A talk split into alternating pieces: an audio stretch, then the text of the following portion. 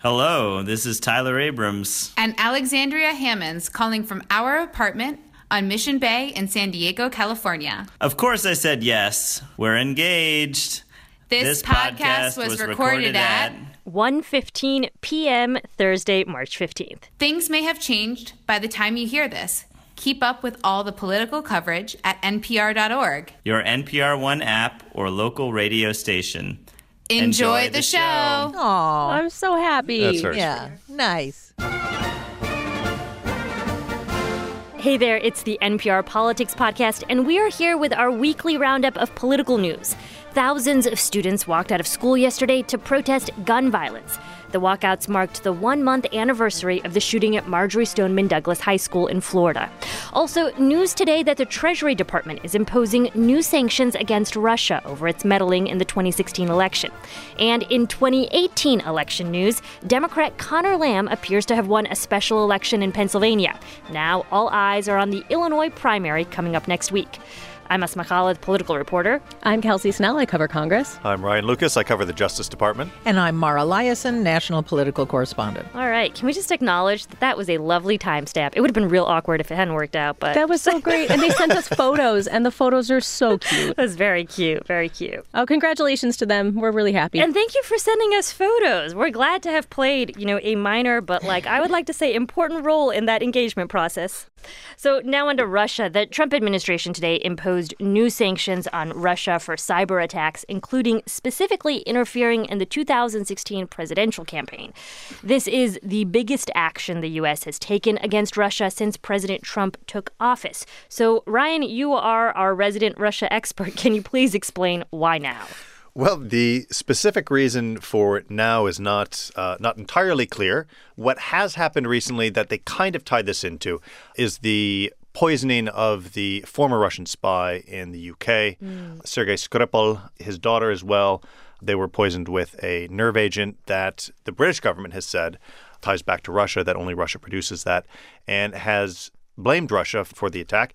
And the U.S. came out with other NATO allies today and also said that they think that it's very highly likely that this was indeed Russia who was behind that. Now, as for the sanctions, they tie this into Russia's interference in the 2016 election, but they also say that uh, that this is part of a response to broader Russian efforts to conduct cyber attacks in the U.S., which they say are malicious, destructive, and so it's a response to that. Now, what it ties into in the election sense is that it's most of the people who are sanctioned in these, and there are 19 individuals and five entities that are sanctioned, 13 of the 19 individuals who are sanctioned today were indicted by special counsel Robert Mueller over their roles, their alleged roles mm-hmm. in Russia's interference campaign during the during the 2016 election. There is also an entity, the Internet Research Agency, which is what the Mueller indictment says was kind of the main organization carrying out cyber attacks mm-hmm. against the DNC and the propaganda campaign, disinformation on social media, ties that back into the Internet Research Agency. It was sanctioned as well today. They also sanctions target the two main Russian intelligence agencies. One's the FSB, the other's the GRU, the GRU being the, the military intelligence agency. And they press sanctions against six individuals who are high ranking officials in the GRU. the reaction on Capitol Hill has been a lot of relief because they did vote for some sanctions to be put onto Russian actors that the White House had been dragging their feet and had been reluctant to enact. And so when I talk to people up here, they say, well, finally, we've been asking the White House to do this for some time. And there's a sense, particularly among Democrats, that this is not enough and that new things have to be done and think they have to, the White House should go further in letting Russia know that the U.S. won't stand for this kind of thing. And Ryan, you said that obviously this comes on the same day that the White House has joined its NATO allies in condemning this nerve agent attack in Great Britain, saying that it was a clear violation of the Chemical Weapons Convention, the first offensive use of a nerve agent in Europe since World War II. Mm-hmm. That's a really big deal. And today you heard the president say he does agree with Great Britain that it was Russia. I guess my question is one of the things that you hear people say is the reason why Putin did what he did, if in fact he was behind this this nerve agent attack, is because he wants to see what the West's reaction is. And if the West's reaction is tepid, as the United States' reaction to Russian interference in the election has been, then it shows him he's got a free hand to do more. Well, the other thing is that taking action as a united front, as united Western powers, as France, UK, Germany, US, acting together takes a lot of effort, a lot of coordination, and sometimes there has to be sacrifice on a part of one country. And in the case of sanctions on Russia over Ukraine, you certainly had countries like Germany that weren't thrilled with the sanctions that were imposed on Russia because German businesses suffered from that. And if you can make Western countries have to make a choice between their own interests and broader Western values, and countries start opting instead for their own interests over broader Western values, then Putin can point to the fact that, you know, all these Western values that people talk about aren't nearly as important as one's own personal interests. And it starts to kind of chip away at this Western sense of community. Hmm, uh, sort of like Germany first. Germany first. America first. America first. Hmm. About the sanctions themselves, so Ryan, is there a sense that you have that these are actually practical at achieving any sort of um, diplomatic goal, or, or are they just largely symbolic? Well, the two intelligence agencies that were sanctioned, the FSB and the GRU, sure, they're not going to have access to their Bank of America accounts or their Chase Manhattan accounts, but are they really using Bank of America and Chase Manhattan to begin with? No. I mean, does this have a major impact on them? Are senior officers in the in the GRU, you know, do they have accounts or mutual funds in the U.S.? Not really. Is is a lot of this kind of symbolic? Largely so. Yes. So Ryan, what does this mean about the upcoming election? Is this does we have any sense that this is putting Russia on notice or that this is an effort to you know, push back and try to prevent them from meddling in the election we have in just a few months? I think if the stronger sanctions and measures that the Obama administration took in December didn't change Russia's behavior, and they're going to continue to meddle, as U.S. intelligence officials say that they are ahead of the 2018 midterms there's no reason to think that the sanctions today are going to change Russian behavior at all. Okay, we're going to take a quick break. And when we come back, a month after Parkland, where are we on guns? Support for this podcast and the following message come from AT&T on behalf of Audience Network and their new original series Condor. Based on the cult classic film 3 Days of the Condor, this modern-day spy thriller stars Max Irons, William Hurt, and Mira Sorvino. Condor premieres Wednesday, June 6th at 10 p.m. on Audience. Watch it on DirecTV channel 239 and streaming on DirecTV Now.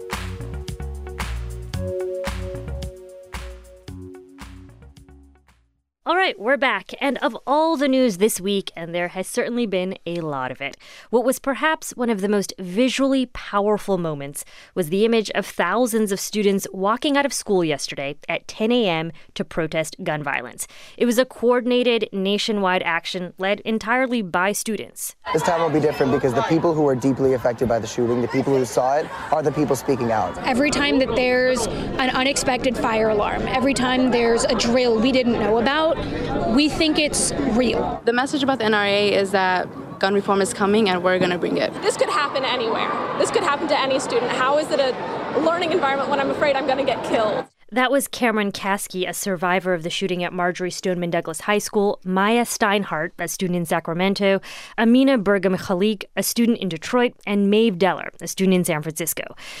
So this feels sort of different than other moments of activism we've seen, I would say, from folks, particularly from students. I mean, I can't recall the last time I saw such a massive, coordinated student movement like this. Well, according to people who study this, this is the biggest expression of activism by high school students ever. Hmm, ever. Really? High school students, yeah. Um, one of the things I have heard people discussing is that it feels different in part because you are seeing the people who are experiencing this being activists for themselves and stepping up and kind of taking control of the message as young people. And it's a, it's a little bit different, I think, than what you could, would have seen in other situations or other shootings where the population was much more disparate. This mm. is hmm. really concentrated to kids who are having political awakenings. And that's what I think is really interesting, right? Is that we often talk, I would say, around elections about when people first became engaged in politics, their moment of political awakening. It's, I presume, different for each generation. But, but Mara, I mean, it sticks with you, right? Like that oh, moment oh, it definitely sticks with you. And the interesting thing to me is when you hear the messages coming out of these protests, first of all, they are all about guns. They seem to be united around background checks and some kind of a ban on certain kinds of assault weapons, but they also talk about voting, voting, voting over and over again. Because, Even though they're not old enough Well, some of them are going to be old enough in November, and all of them have parents. Yeah. And one thing you did see, and I remember this distinctly in 2008, that Obama became a cause celeb for young people. And there were many videos made about how I called my grandma in Florida mm. and I convinced her to vote for Obama. But this is the kind of thing that could, and this is something I'm watching for, that could have some effect in certain places in November, like in Florida and other suburban areas. A few weeks ago, I reached out to um, the DCCC, the, the Democrats' congressional campaign arm, um, and the NRCC, which is the Republican congressional campaign arm, just to ask them if they have any specific get out the vote or registration efforts targeted at first time 18 year old voters. And the Republicans didn't quite have an answer for me. They're still trying to figure out what that, what that looks like and referred me to the RNC. But the DCCC said that, yes, this is something that they are doing and have big plans to expand. So, Kelsey, I mean, even though we know that this is certainly energizing a lot of these folks, even though they may be too young to vote, a lot of them have been talking about specific gun legislation that they want. I mean, I spoke actually a few weeks ago with some folks who are in high school, and they told me very vividly they remember doing active shooter drill lockdown starting in first grade, and that has frightened them, and they want concrete action on gun legislation. And yet, what's interesting to me is despite this protest movement, it doesn't seem like we've seen much on the legislative front. We absolutely haven't. And the most concrete thing, the thing that seems to be moving forward or has the most momentum, is what they're calling FixNICS, which is a change to federal gun registration to make it so that the reporting requirements are much more uniform and that there would be punishment for the military or for local governments or whatever jurisdiction if they don't report crimes to the gun database. Now, that was sponsored in the Senate by Senator John Cornyn, and that bill picked up a ton of support in the past few weeks. It is above 60, which is the threshold that they need to get to in order for anything to pass without a filibuster or without being blocked here in the Senate.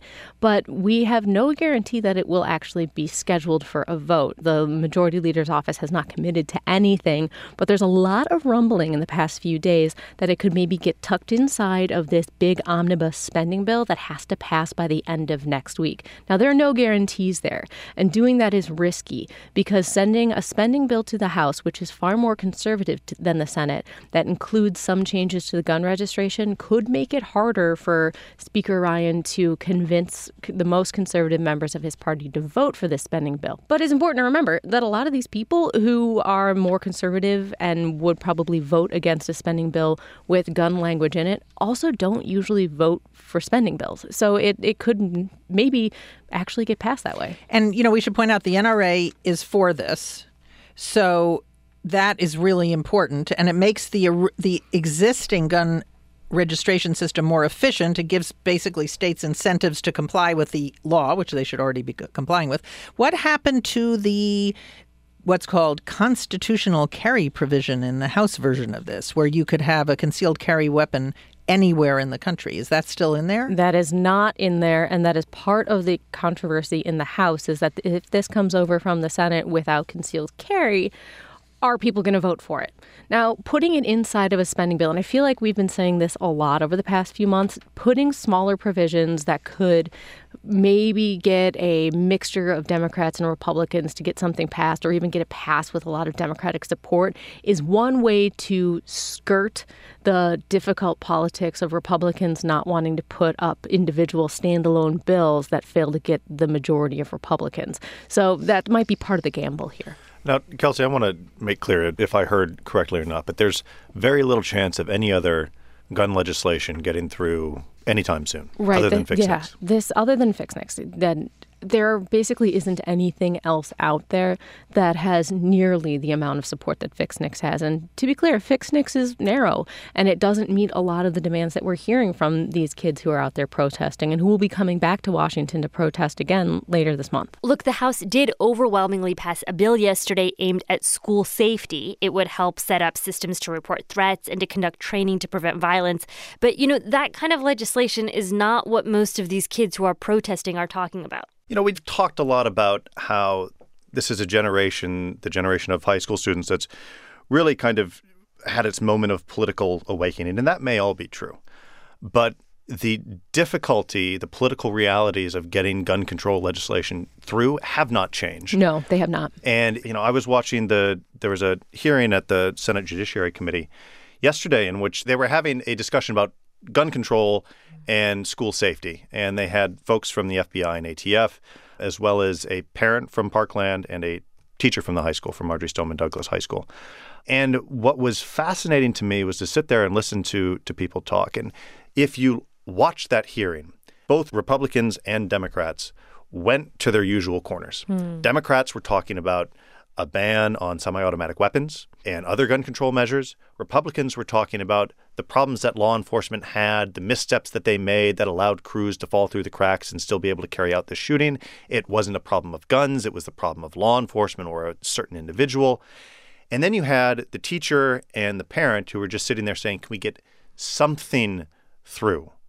There are spots where Republicans and Democrats can agree, make those changes now, Mhm. achieve something, and then you can deal with the well worn Second Amendment debate. But later. presumably, like that, that But message not- was not even really received by anyone. You're saying It, it wasn't received by by anyone, and frankly, when it was a multiple panel hearing, and when it was the teacher and the, the parent, and there was somebody from the social media companies as well, there was only one Republican in the room for that part of the hearing, and that oh, was Chairman Chuck Grassley. Yeah, the people who were hearing that message were Democrats who are going to be making political ads for the upcoming primaries and the upcoming election in November. Because the argument that I'm already hearing people make is I understand that these high school students are making a push and that they are being heard, but if you want their message to go from being heard to being acted upon, you need to go out and vote. And you need to put Democrats into office and you need Democrats to take over the House. And I would expect that the shrewd politicians making the campaign commercials and internet ads that you're going to see are going to make that case over the next several months. And I mean, in some ways, this is sort of the realist political civic lesson you could really get. I mean, a lot of these students have pushed for certain changes. They did this in Florida where they actually were effective at convincing, you know, the state legislature to raise the age to buy an assault Right. weapon to 21. Uh, the Republican governor did sign that into, into law. And then very shortly thereafter, we saw the NRA questioning its constitutionality. I mean, it, I, I think that's sort of how politics works, and they're seeing it all in real time. And that's why this gun issue is one of the wild cards in this election cycle. Because will it prompt just enough people to get involved and energized people who are going to vote Democratic? And you saw what happened after this shooting. The president was motivated to say he was going to fight the NRA. He convened lots of meetings at the White House. They were on television saying, you know, talking about doing all sorts of things that did not end up being legislative reality. President Trump acted for a moment at least as if he thought that the political tides on this issue were shifting. Then it seems like he had a change of heart. It seems like the question now, and this is a question that is so familiar to Democrats this cycle, is can this movement stay engaged and will they show up at the polls? We have that question about the resist movement. We have that question about student activists on guns. We have that question on people who just want to vote Trump out of office and all Republicans who support him. And Democrats are really going to be put to the test about whether or not they can get those people to show up and vote. All right, we're going to take another quick break. Uh, but Ryan, you have to leave us. I got to run. Goodbye, Ryan. Bye, Ryan. No, nobody's going to miss No. me. Ryan and I spend a lot of time together in studios. protecting each other. Bye, Ryan. We'll miss you. Bye. And when we come back, the next stop on the midterm election road. This week on Invisibilia, we ask what's the best way to lose? We look for clues in beekeeping, grammar, and in my 74 year old mom's desire to jump out of an airplane. All right, guys, I'm going to start getting load one trained up. I'm so excited. I'm Hanna Rosin. Join us. And we're back. Okay, so for anyone who missed out on our podcast yesterday, I want to flag that we did a whole episode with analysis on the results of the special House election in Pennsylvania. But if you didn't catch that, a quick news flash. The Democrat Conor Lamb appears to have won. He has an insurmountable lead, but the Republican still hasn't officially conceded. Anyhow, a Lamb victory is a huge upset, considering this is a solidly Republican district, which Trump won by about 20 points in 2016. And a lot of folks have been wondering what that might tell us about the midterms and the enthusiasm among Democrats. We might get some clues from the next election on the calendar. That's in Illinois next Tuesday, March 20th. It's the second primary of this midterm election year. And fun fact Illinois is Kelsey Snell's home state. And, and Kelsey, you're just back from a trip there. So tell us any signs that this Democratic enthusiasm is contagious? Is it like palpable in Illinois? It's absolutely palpable. And it's kind of funny because you think about primaries as being this time when it's hard to get voters engaged. But this is one of those primaries where voters I talk to, just random people at, you know, train stops and out at parades, said they knew all about about this primary. And that's in part hmm. because there's a gubernatorial primary happening too, but people were pretty darn well informed about this. Was there a specific race you were looking at there, a specific congressional race? Yeah, so I'm looking at the Illinois 3rd congressional race. It's the seat currently held by Dan Lipinski, and it was held by his father before him. They have been in office in that area, despite some redistricting, since around 1993, and that's a really long time. Hmm. And I'm looking at this because he is facing a primary challenge from Marie Newman. She is a marketing executive from the wealthier suburbs on the southwest side of the city, and she is running far to Lipinski's left. Um, and that's kind of not hard to do because he is one of the most conservative Democrats in all of Congress. What makes him so conservative? Well, he is one of the last three Democrats in Congress who is against abortion rights. Mm-hmm. He calls himself a pro life Democrat, and he is, you know, he's very unique in that way. He also voted against the Affordable Care Act, has been against some protections for the LGBT community, and he's also voted for some restrictions on immigration. So that puts him in a place that is not exactly at the center of where the Democratic Party is right now. It seems like it's kind of this internal battle that we've been hearing about within the Democratic Party is kind of playing out specifically in Illinois. Yeah, absolutely. In this district in particular, it is heavily Democratic. It went by more than 15 points for Hillary Clinton in 2016. This is a big Democratic district that is reckoning with a lot of the big themes that we're seeing across the country. Do they want to be moving further to the left? How do they feel about abortion? How do they feel about immigration? Do they want to be a party that raises money over lots and lots of people in small dollar amounts and works at the grassroots level? Or are they part of the bigger picture, the long term history of Democrats being supported by big unions? And it's, it's a really interesting tension that we'll have an answer to in just a couple days. Kelsey, I have a question about this, especially after the results in Pennsylvania 18 the other day where we saw a real landslide. Ha ha ha. I've been dying to use that bad pun and now I got to use it. Yay. Um, but I wanted to ask you this is the kind of primary that doesn't matter. As you said, it's a Democratic district.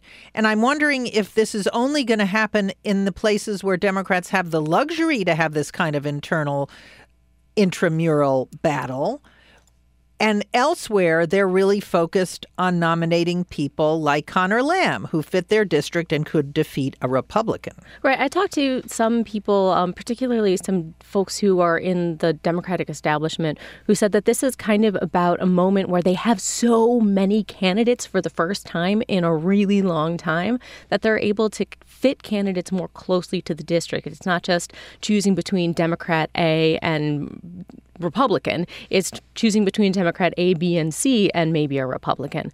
Uh, we're going to see this play out, similar themes playing out in places like California and in a lot of the suburbs where Democrats have recruited a whole range of ideologies within the Democratic umbrella, including a lot of military vets and a lot of people who kind of look like Conor Lamb. Yeah. Because if you listen to Republicans, they say whenever the Democrats have a primary, they nominate a left wing candidate, and the Democrats are moving too far to the left. And I'm wondering if that's just a talking point, or are the Democrats really coming to the understanding that they have to nominate people who fit the district, even if that's someone like Conor Lamb, who is relatively pro gun and more conservative than Nancy Pelosi? He said he wouldn't even vote for her as leader. Yeah, I mean, that's a, a tension that I think is frustrating Lipinski in particular. I talked to him about that, and I talked to him about kind of where the party is heading. And I think we have some tape of him talking about what he's seen the Democratic Party do for people who identify like him um, as pro life.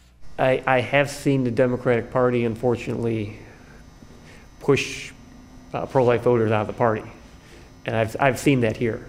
And I've had people come up to me who tell me I used to be a Democrat, but because of the life issue, I can't, I can't be a Democrat anymore. Yeah, and then on the other hand, you have people like Congressman Luis Gutierrez, who is from a district, one district over from Lipinski, who's retiring.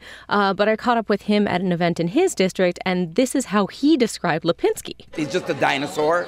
Um, shouldn't be there. Should be a relic in some museum. This was the Democratic Party, uh, you know, 1980. Oh wow! It's a crazy tension that that Democrats really haven't figured out, and they may be winning right now, but if they can't come up with some sort of central vision for who they are, it may make things difficult even if they do retake the House. Kelsey, do you have a sense of which way the winds are blowing at this point in that district? Well, it is the latest poll has Lipinski polling at 43 and Newman at 41, but that is within the statistical margin of error, and we really really really don't know. Okay, so before we wrap up, we've got to talk quickly about another big story this week. We are 10 years on since the start of the Great Recession, and yesterday the Senate voted overwhelmingly to roll back a portion of Dodd Frank. That's the famous banking regulation legislation that was passed in 2010 in the wake of the financial crisis. So, so Kelsey, remind us what Dodd Frank does. It was the law that passed to prevent another major financial meltdown like the one that happened in 2008. And the part that we're really most concerned about here this week is a part that had these stress tests for banks mm-hmm. to make sure that what are called systemically important banks don't fail and drag the entire banking system down. So, what passed in the Senate this week was a measure that would roll back some of those regulations for smaller banks, and it would leave only 12 banks within that umbrella of systemically important banks that get these really, really rigorous tests every single year. And those would just be the bigger banks, right? The too big right. to fail banks. Presumably. Right. And the people who support this bill that passed this week say that the rules were too strict on small banks and community banks that serve rural areas and really just don't have the same kind of risks to the system as, say, a big bank like, oh, I don't know, Bank of America or Wells Fargo does. So it would make it easier for these banks to operate and keep lending in these communities where they are most prevalent. Hey, Kelsey, since the theme of this podcast seems to be divisions among Democrats, I wanted to ask you this was notable because it was the first time that so many Democrats broke in the Senate to vote for something that was supported by the Trump administration. Yeah. Is this a sign of a deep ideological rift in the Democratic Party, or is this more regional?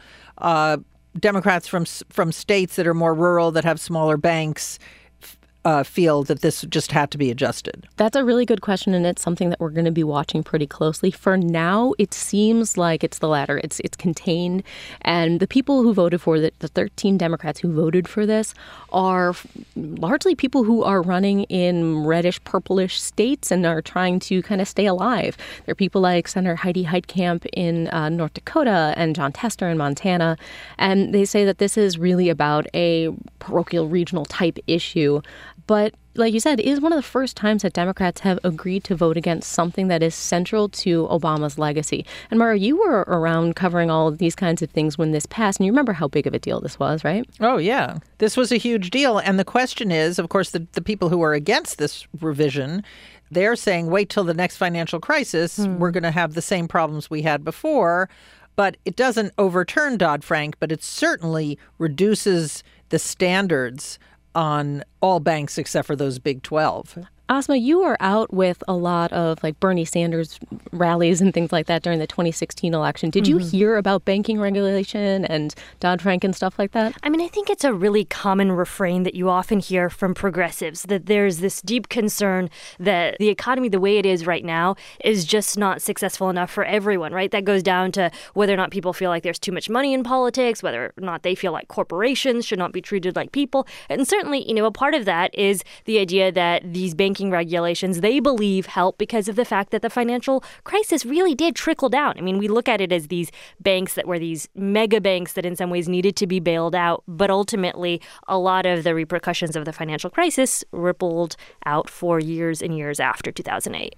The one thing that I think might kind of save this from being too big of an issue. I mean, we do have people like Bernie Sanders and Sherrod Brown of Ohio and uh, Elizabeth Warren of Massachusetts, all very much against the rollbacks this week.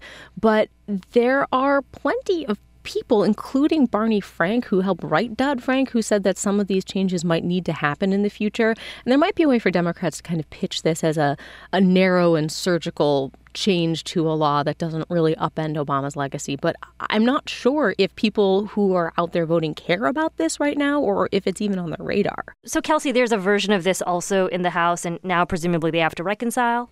Yeah, we haven't heard what the House is going to do with this bill yet, but it was pretty important that the White House said that they support this and they want the House to see if they need to make any changes and that the president wants to sign something. Often that's an important cue for the House that the president will sign something. They're more willing to pick it up if they know that it's headed for an actual signature. All right. We're going to take one more speedy break, and when we come back, can't let it go.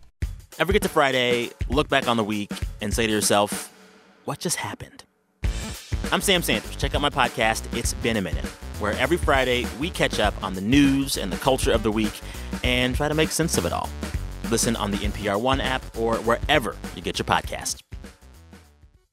We are back, and it is time to end the show as we always do with Can't Let It Go, when we all share one thing that we cannot stop thinking about this week, politics or otherwise. So, Mara, you want to go first? Yes. So, this goes under the general heading of the president's relationship to facts. He gave a speech at a fundraiser in St. Louis on Wednesday where he talked about Justin Trudeau the Prime Minister of Canada, coming to see him. And he said to Trudeau that Canada has a trade surplus with the United States. And Trudeau said, no, no, no. We have a trade deficit with you, not a surplus. Mm-hmm. And he said, I he basically said I had no idea whether we had one or not, but I just said to Justin Trudeau, you're wrong. And he proudly proclaimed that although he had no idea whether we had a trade deficit or not, he said that in his meeting with Justin Trudeau. What was interesting is, of course, that sent every reporter scrambling to the USTR who posts these things. And it turns out that the U.S. has a $12.5 billion goods and services surplus with Canada. But once again, we learned about the president's obsession with the trade deficit. He looks at it like a scorecard, a kind of zero sum game, not an indication of comparative advantage. And what I can't let go is what he tweeted later, where he said, We do have a trade deficit with Canada. They almost all do, and that's how I know, because he said so. And that was what I have been mulling about since Wednesday. There are so many things that I know are true because I said so what he just said. They, they, do. He's a very good I guy. I feel like that's the line your mother uses when you're like four years old. Say. yeah, he says we do have a trade deficit with Canada, as we do with almost all countries. Justin Trudeau saying Canada has a surplus, but they do. They almost all do, and that's how I know. Wow. Hashtag facts. Facts. All right. Uh, Mar, I'm going to go next. Um, so, my Can't Let It Go goes back to a love of mine when I was a teenager, and that is teen magazines.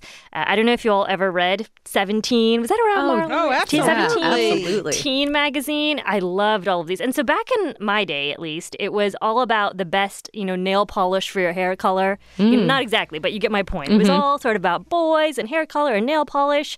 But I've been incredibly intrigued lately with what Teen Vogue is doing. So Teen Vogue 2018 to me feels nothing like the teen magazines of 1998. And I don't know what it all means, but I just have been incredibly intrigued by how progressive this magazine is around, you know, gun reform and, and gender identity. And I don't know that Teen Vogue is the representative of all of Generation Z, but it's a marker, I wonder, of where we're headed. And it seems so fundamentally different than you know, what I was reading when I was, you know, 16 or 17 years old, it's led, it was led by this young African American woman. Now, um, the executive editor is an Indian American woman who used to be the editor of culture and identity at mic.com It's just so fundamentally different. And it's got me thinking a lot about whether or not this young generation that's not old enough to vote is fundamentally different than even us millennials. I don't think I'm that Well, old.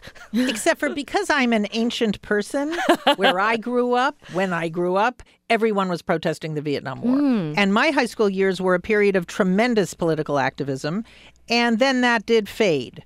But Teen Vogue is not just progressive, it's super political. It Yeah, and it has yeah. allied itself completely unabashedly with the resistance to Donald Trump. And I think that's pretty interesting, especially after we just saw the biggest expression of activism by high school students in American history. You know, that's really interesting because I was in high school uh, after 9 11. I was in high school during 9 11, actually. Mhm. And then I was in early college in the early Bush years. And I, that was a huge time for political activism, but I don't remember magazines like that being at all willing to touch this. And I'm, I'm with you, Asma. It was like nail colors and hair color and makeup and workout ideas. I don't know. It's so interesting. Yeah. All right. Kelsey, what's your can't let it go? Oh gosh, guys, I'm going to bring the silly clig today. Cool, we need some of that.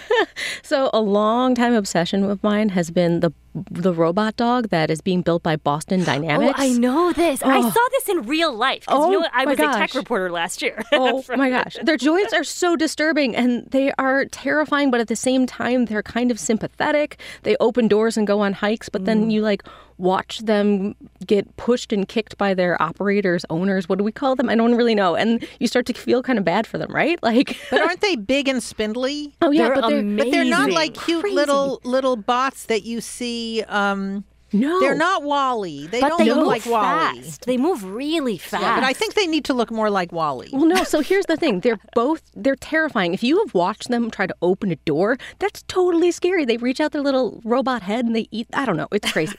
In any event, so the thing I really can't let go this week is that the only thing it takes to defeat them is a banana peel. I don't know if you've seen the video of this. There's this see this. robot dog comes hopping down the hallway, turns a corner, and just totally wipes out on a bunch of